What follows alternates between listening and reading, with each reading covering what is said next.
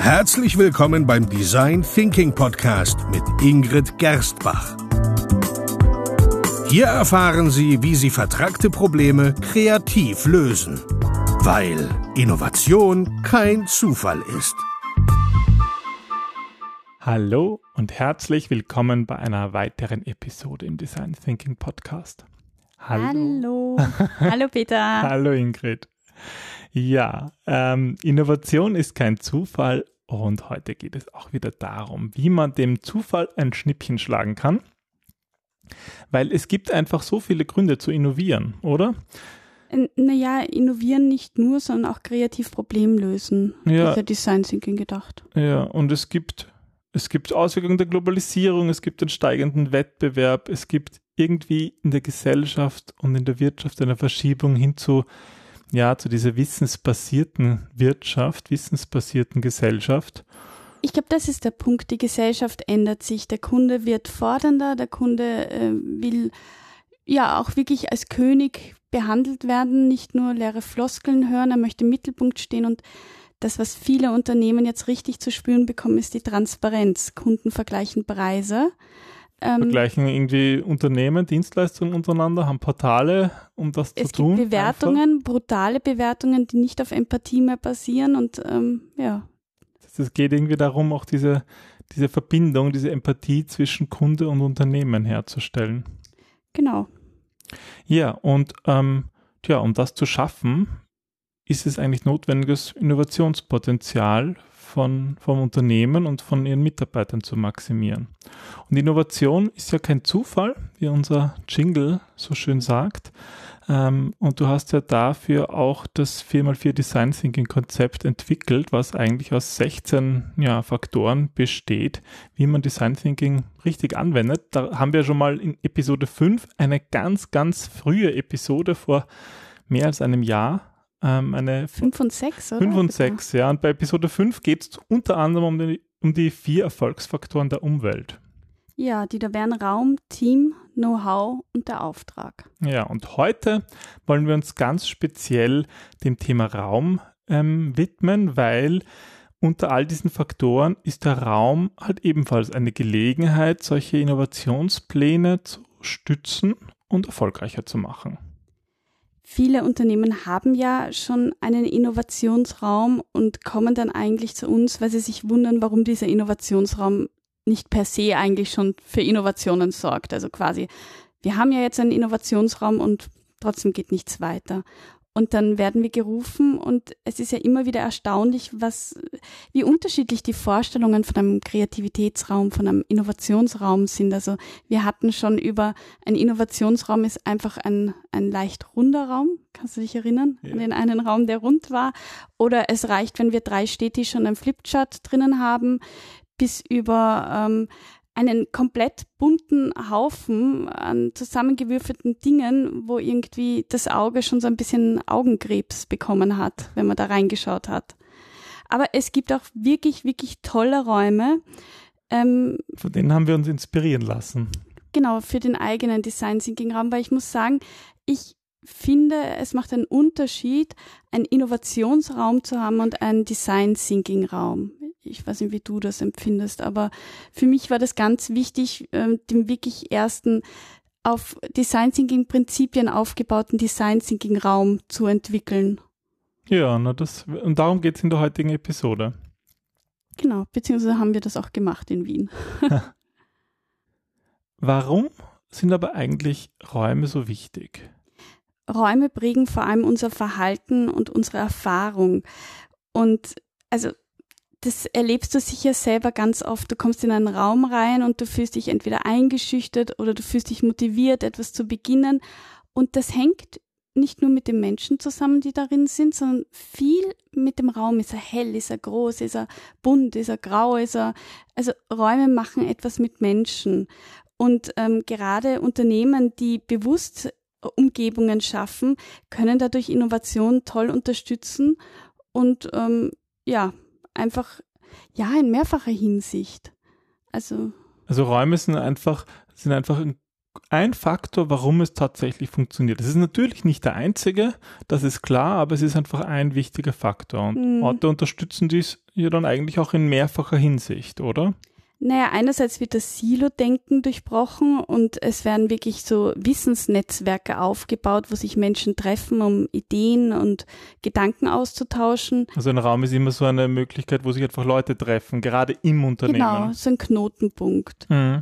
Das passiert ja oft in der Küche, aber dann ist es mehr so unbewusst und mit einem Innovationsraum kann man bewusst einen Ort schaffen, wo man dann auch die Materialien hat, um weiterzudenken, mhm. anzubleiben dann wird auch ein Bewusstsein zwischen Menschen aus verschiedenen Abteilungen geschafft, um wirklich auch diesen Austausch bewusst voranzutreiben und produktive Ideen zu schaffen. Du kannst auch mit Räumen eine Nähe zwischen Menschen oder verschiedenen Gruppen schaffen, um bewusst geplante Treffen zu unterstützen. Und Räume schaffen Verbindungen, die die Kommunikation erhöhen und dadurch auch einen aktiven Austausch von ja, von Information, von Kommunikation ermöglichen. Das ist eben durch einen Raum alles wirklich machbar und möglich, wenn, nochmal, wenn der Raum auch tatsächlich so konzipiert wird. Es gibt natürlich viele Möglichkeiten, so einen Innovationsraum zu machen. Ja, und Ingrid hat es eh schon genannt.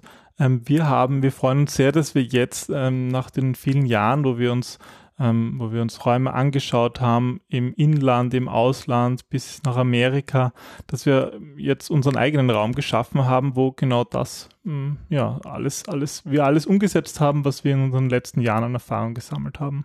Und weißt du, was ich spannend finde? Wir haben ja sehr lange auch gesucht nach dem Raum und der Raum selbst ist in der sogenannten Ankerbrotfabrik. Das ist vielen Wienern ein Begriff, dort wo tatsächlich das Ankerbrot hergestellt wird und wurde wurde und wird besser gesagt.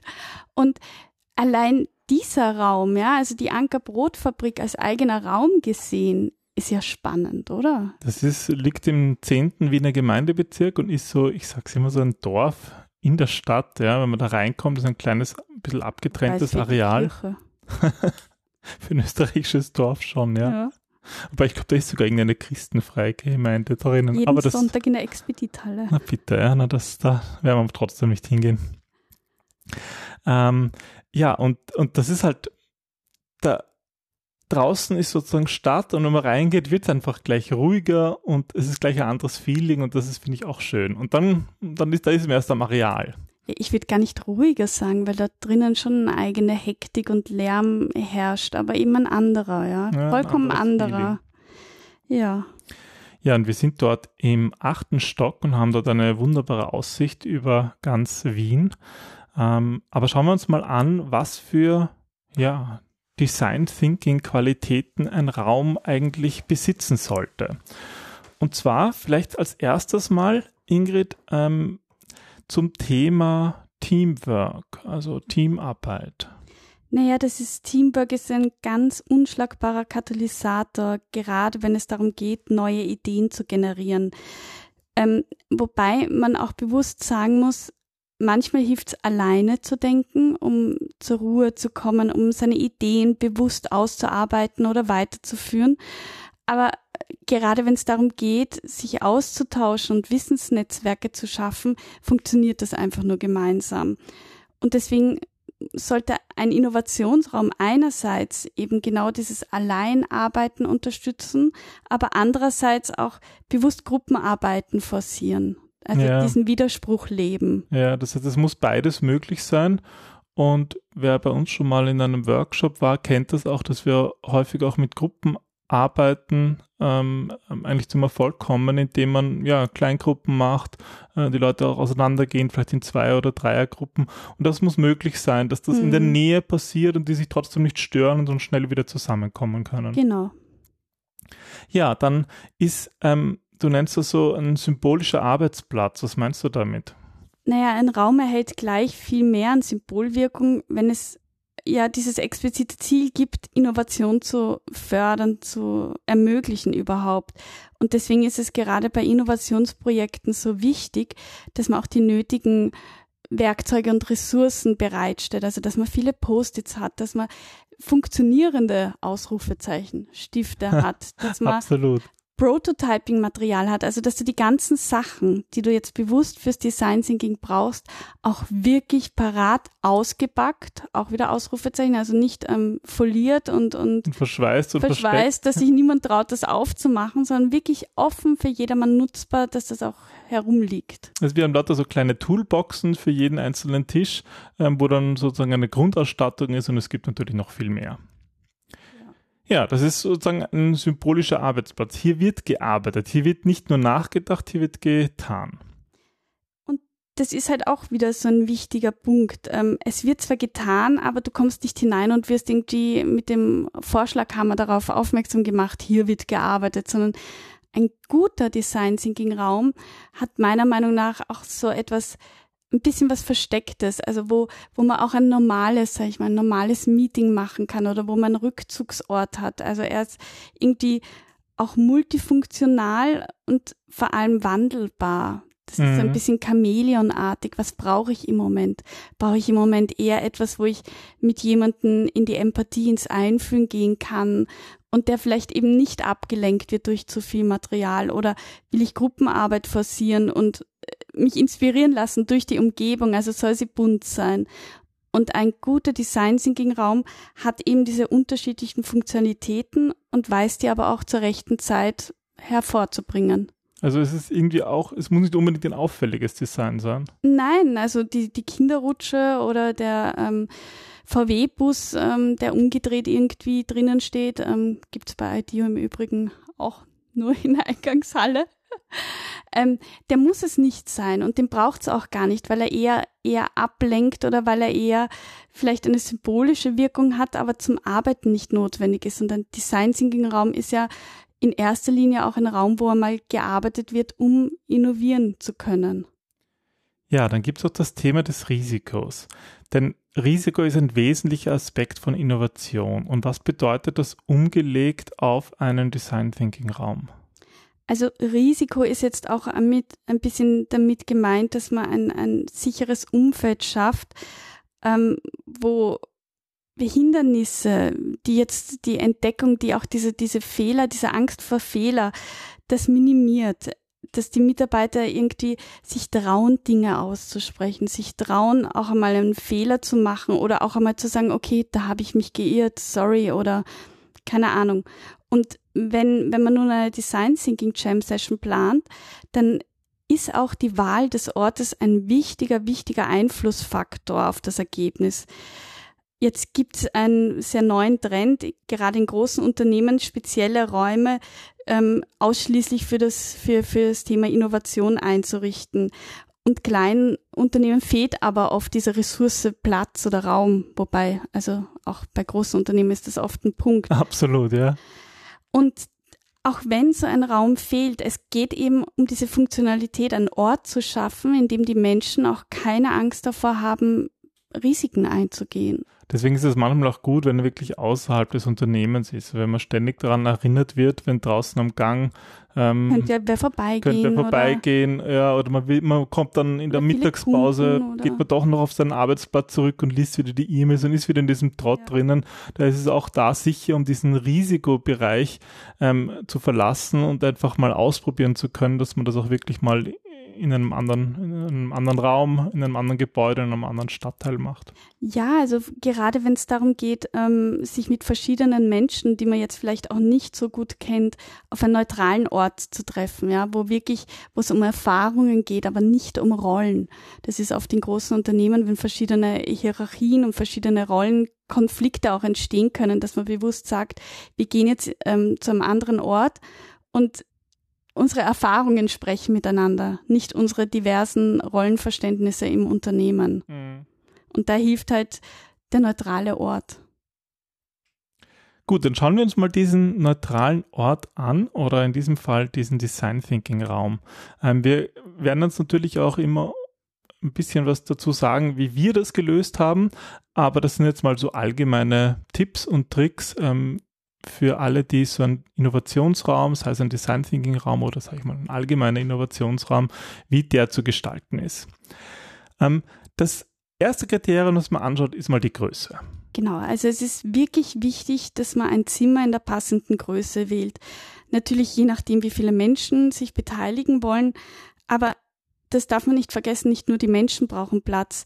Whiteboards, Prototyping-Material, das, das nimmt alles Platz ein. Und wenn, wenn man sich jetzt da aneinander vorbeiquetschen muss oder mit Ellbogentechnik sich irgendwie vorhandeln muss, dann kostet das nicht nur Zeit und Nerven, sondern vor allem, das geht auf die Dynamik.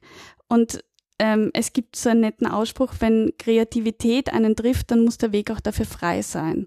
Also deswegen, der Raum sollte wirklich, wirklich groß sein. Und ähm, das, das, also vor allem im Design Thinking, wo es um Bewegung geht, weil wir denken, wenn wir uns bewegen und nicht, wenn wir sitzen.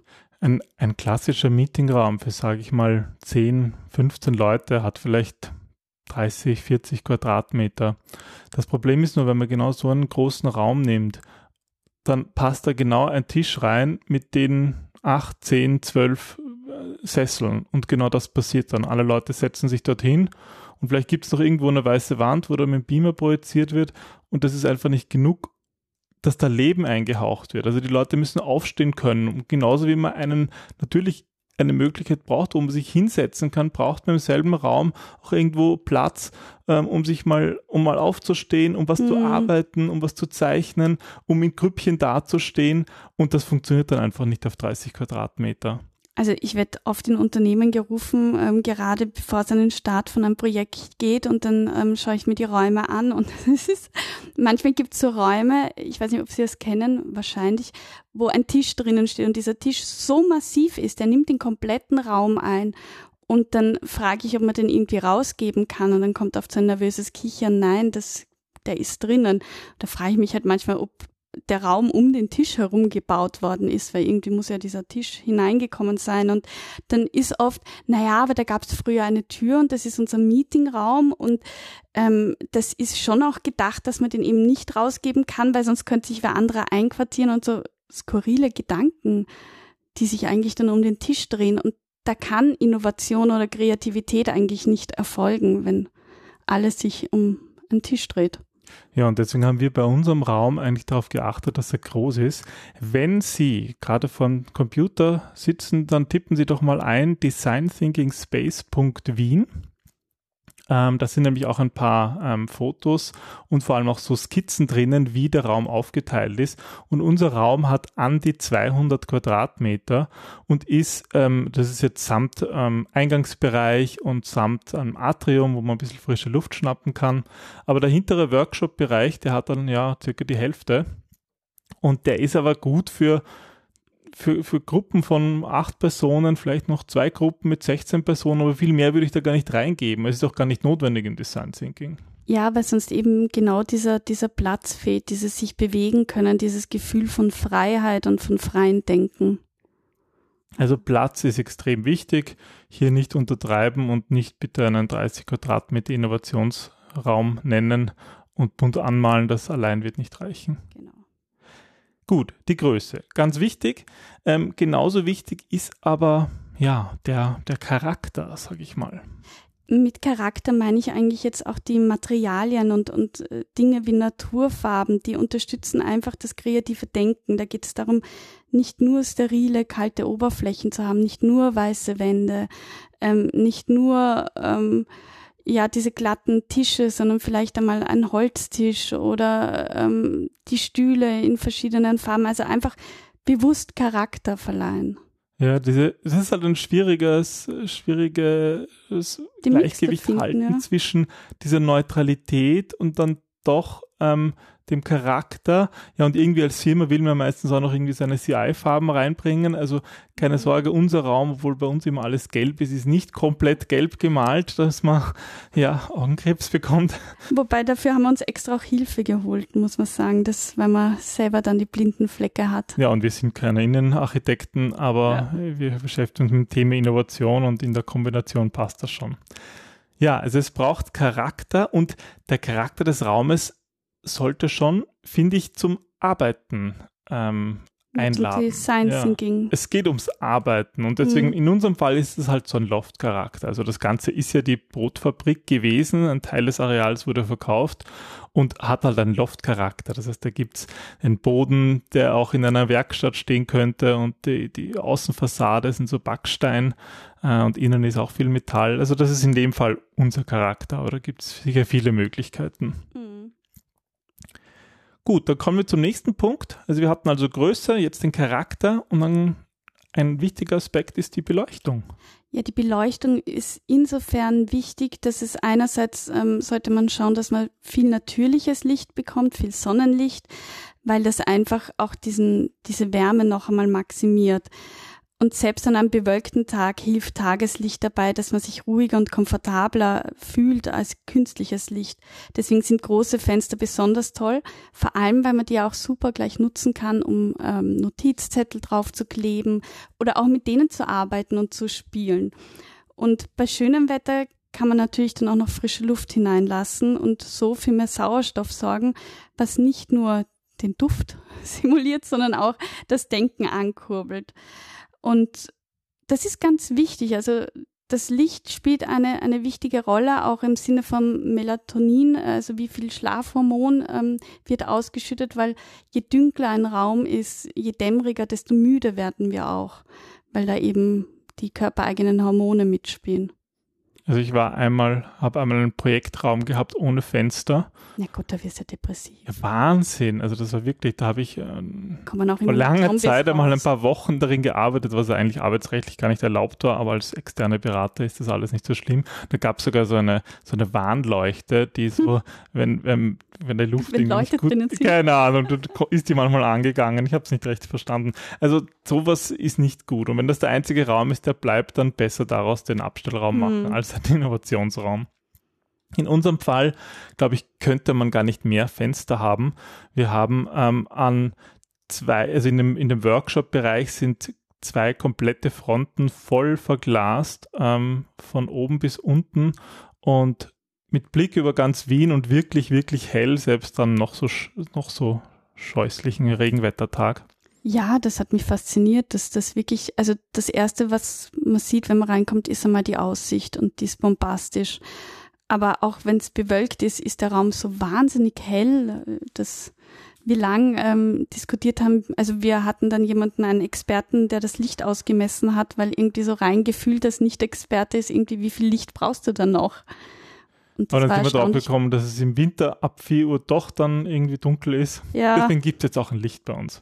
Aber auch hier eben gute Beleuchtung ist wichtig. Es muss jetzt nicht die, die, die Helligkeit haben von einem Arbeitsplatz-Standard, ähm, aber ja, es soll hier gearbeitet werden. Gut, dann, ähm, wenn wir schon beim Thema Licht sind, ähm, wie schaut es mit der Temperatur aus? Es gibt Studien, die besagen, dass eigentlich die ideale ähm, Temperatur zum Arbeiten beim Schreibtisch zwischen 22 und 25 Grad liegt.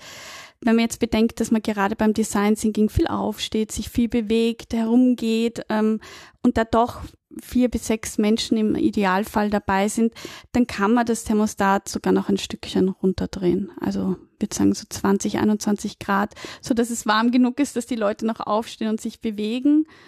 Aber eben nicht zu warm, dass, dass man müde wird davon. Und auch da ist eben wieder die Größe wichtig. In einem kleinen, das kennt jeder in einem kleinen Meetingraum, wenn der vollgepackt Weil ist. Es wird einfach heiß und Mhm. stickig und die, ähm, da, da lässt sich einfach nicht arbeiten. Und je größer der Raum ist, oder in, wir haben zum Beispiel eine Raumlüftung, die die Temperatur konstant hält und trotzdem Frischluft bringt, sowas ist natürlich optimal. Gut, ähm, dann sind, waren wir bei der Temperatur. Ähm, schauen wir uns noch das Thema Schall an oder beziehungsweise Akustik. Auch die Akustik ist wichtig, weil vor allem, wenn es ziemlich laut wird, ähm, dann kann das mitunter stören. Vor allem, wenn man so Kleingruppenarbeiten hat oder doch auch jemanden, der einzeln für sich im Projekt selber arbeitet für kurze Zeit. Weil wenn Menschen miteinander Ideen teilen, dann wird das schon mal mitunter laut. Oder wenn wir Wa- Warm-ups zum Beispiel auch einspielen, Ja. ja, wo man sagt irgendwie, okay, die Leute sind müde und die müssen jetzt äh, wach werden, dann arbeiten wir stark mit, mit Akustik, mit, ja, mit laut, leise oder auch ja, das ist einfach wichtig und deswegen sollte die Lautstärke aber trotzdem nicht die Produktivität der Jam Session beherrschen. Deswegen auch ganz wichtig, schauen Sie, dass der Raum kein Echo hat, beziehungsweise vor allem nicht zu stark halt, weil das ist oft sehr störend. Ja, das Gute ist, Innendesigner, Innenarchitekten haben das Problem ja schon lange aufgegriffen und es gibt eine Menge an Produkten, wo man auch einen bestehenden Raum, der vielleicht keine angenehme Akustik hat, noch verbessern kann. Da gibt es so Akustikelemente, die man an die Wand hängt oder von oben. Die auch durchaus schön sind. Ja, die auch irgendwie designmäßig ausschauen, ja. Und das machen wir bei unserem Raum auch. Ähm, wir, waren jetzt mal drinnen, wie er wirklich Boah, ganz war leer war. Bist du gescheit. Und das halt natürlich ist extrem unangenehm, aber sobald dann Möbel sind, wird es besser und je nachdem muss man halt dann für seinen Raum ähm, so lang da Akustikelemente nutzen und Veränderungen vornehmen, bis auch die Akustik passt. Ja. Ganz bei dir. So, ähm, das war schon recht umfangreich jetzt. Also wir haben mehrere Aspekte. Wir haben die Größe, wir haben den Charakter des Raums, die Beleuchtung, die Temperatur und die Akustik. So, und jetzt schauen wir uns mal, ja wirklich, jetzt werfen wir mal wirklich einen Blick in den Innenraum und schauen, was da alles reinkommt. Ganz wichtig sind ähm, Steh- und rollbare Tische und Stühle. Ähm, das findet man schon in den meisten Innovationsräumen. Im Design Thinking Raum ist das noch einmal eine Stufe wichtiger, weil diese Art der Möbel erlaubt es einerseits, dass sie eine schöne Körperhaltung haben, aber auch Nähe, ja, dass man einander näher kommt im Sinne von körperlicher Nähe, um Sachen auch ähm, zu zeigen, zu teilen, miteinander besser zu interagieren, aber auch ähm, aufzustehen, zum Flipchart zu gehen, weil man eh schon steht quasi und sitzen, da kommt man oft in so eine Sitzhaltung, in eine Müdigkeit hinein, in ein Herumknotzen und das soll einfach vermieden werden. Also alle unsere Tische im, im Hauptworkshop-Raum sind höhenverstellbar. Das heißt, man kann sich, man kann, man kann ein normales Meeting-Setting machen und mit normalen Stühlen oder man macht es halt hoch mit so, mit so Art Barhockern. Und das merkt man halt auch in so einem Setting. Da ist es viel leichter aufzustehen, genauso wie du gesagt hast, Ingrid. Mhm. Und das ist wichtig, damit die Leute eben zum Flipchart gehen. Das erinnert mich eigentlich sogar an Annabella, an unsere Tierchens. Ja, ich glaube, da müssen wir mal eine, eine eigene Folge machen, wo wir unsere, ähm, wo wir unsere Innenarchitektur vorstellen. Wir haben denen nämlich alle Namen gegeben und unser Barhocker, der heißt Annabella. Ja, und der lädt auch ein dazu, ähm, Lust zu haben, aufzustehen, zu arbeiten. Also wie gesagt, das macht ja ganz viel mit einem und, und damit arbeiten wir ja. Ich, ich glaube, das wird heute mal schon die längste Folge. Ja, ich deswegen weiß, deswegen höre ich schon auf. Da, ja, müssen ja, wir das ja. auf eine eigene Folge verschieben, obwohl es ja beim Podcast egal ist. Wir sind schon bei einer halben Stunde. Aber ich gebe euch ein Bild von Annabella rein. Ja, genau. Ein Bild kommt auf jeden Fall und ich bin ja sowieso für eine extra Folge für Sehr gut, hab unsere ähm, Tierchens in unserem Design Thinking Raum. Ja, Tische und Stühle, also höhenverstellbar am besten und hoch. Genau, aber auch ähm, bequeme Sofas und Lounge, wo man sich auch einmal kurz zurücklehnen und entspannen kann, während die anderen vielleicht ihre Erkenntnisse und Ergebnisse präsentieren. Weil ähm, Kreativität braucht Dynamik, aber braucht auch Ruhe.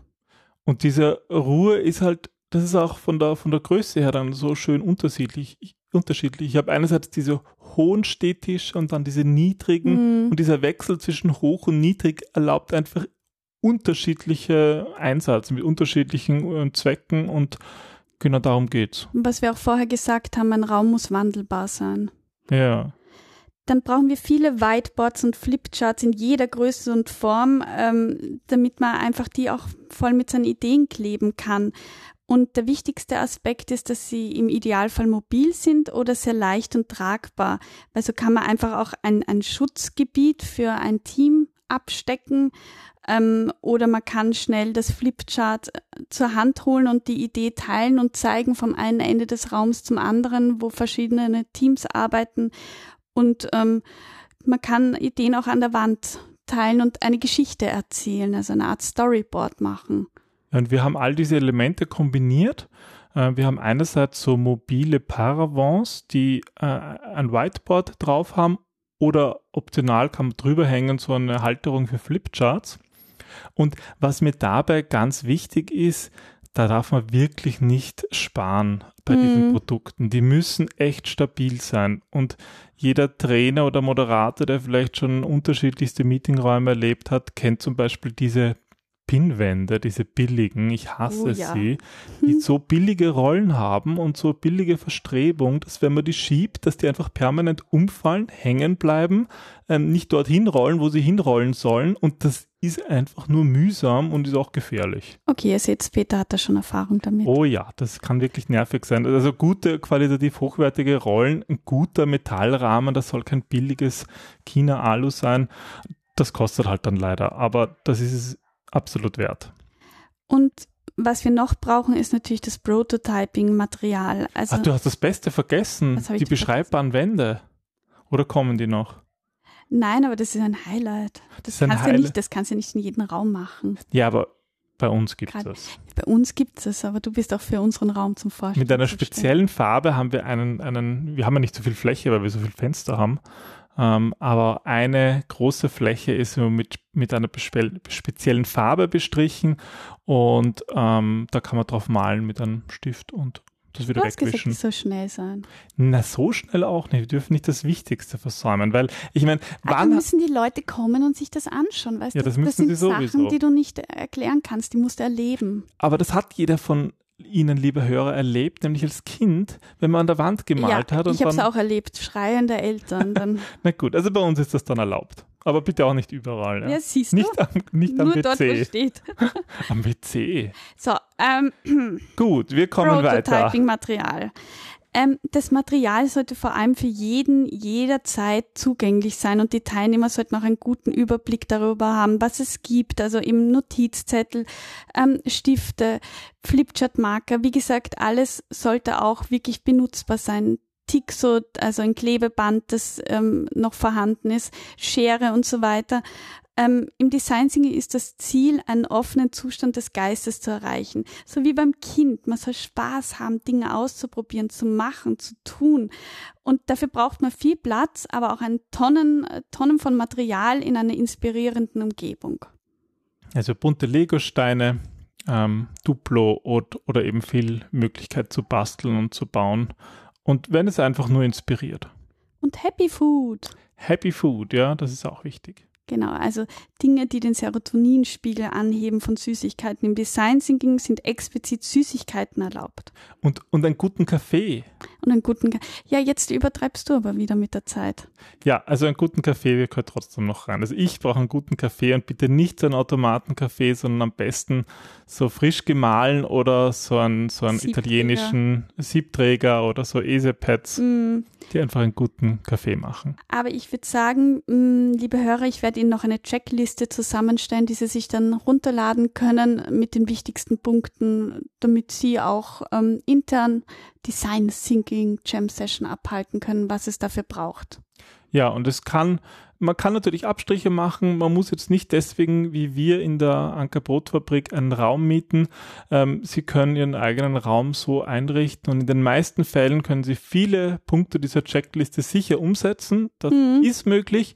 Und wenn es nicht möglich ist oder wenn es wirklich total wichtig ist, dann ja, müssen Sie einfach zu uns kommen und unseren Raum nutzen. Wir tun das sehr gerne. Wir tun das in, für unsere Kunden und für unsere eigenen Trainings und Workshops aber man kann den Raum auch einfach mieten. Genau. Werden Das heißt- wir auch verlinken. Wann immer Sie in Wien mal einen richtigen, guten, ähm, inspirierenden Innovationsraum brauchen, in der Anker Brotfabrik im 10. Wiener Gemeindebezirk, gut zu erreichen öffentlich und mit dem Auto direkt an der, an der A23 ähm, gibt es jetzt den schönsten Innovationsraum Europas mit der besten Aussicht. Und ähm, wir haben auch ein Gewinnspiel veranstaltet oder sind gerade mittendrin, wo wir Sie aufrufen, mitzumachen. Und zwar das Thema ist, wie sieht Ihr idealer Denkraum aus? Stellen Sie sich vor, Sie hätten die Möglichkeit, in Ihrem Unternehmen auch einen Innovationsraum zu gestalten. Kosten spielen keine Rolle. Sie können machen, was Sie wollen. Eine Rutsche reinstellen, ein Flipper, ein, ja, ein Wasserfall. Ja, und wir wollen von Ihnen wissen, wie dieser Raum für Sie aussieht. Was muss da unbedingt rein? Wissen ähm, nicht, wir wollen sehen. Und zwar ein Foto Ihrer Idee visualisiert oder irgendwie eine Collage, ein, ja. Einen Prototyp im Sinne des Design Thinking. So ist es. Schicken Sie uns den einfach, ähm, laden Sie ihn hoch und möge der beste Prototyp gewinnen. Ja, wir haben eine, eine Website dafür vorbereitet, wo Sie Ihr Foto hochladen können. Das Ganze läuft noch bis zum 31. August 2017. Und ähm, danach geht es dann ins Publikumsvoting. Genau, zwei Wochen bis Mitte zum September. 9. Und ja, es gibt coole Preise zu gewinnen. Mitmachen lohnt sich. In diesem Sinne, prototypen Sie schön und wir hoffen, wir sehen Sie bald. Und bis zum nächsten Mal. Bis zum nächsten Mal. Tschüss. Tschüss.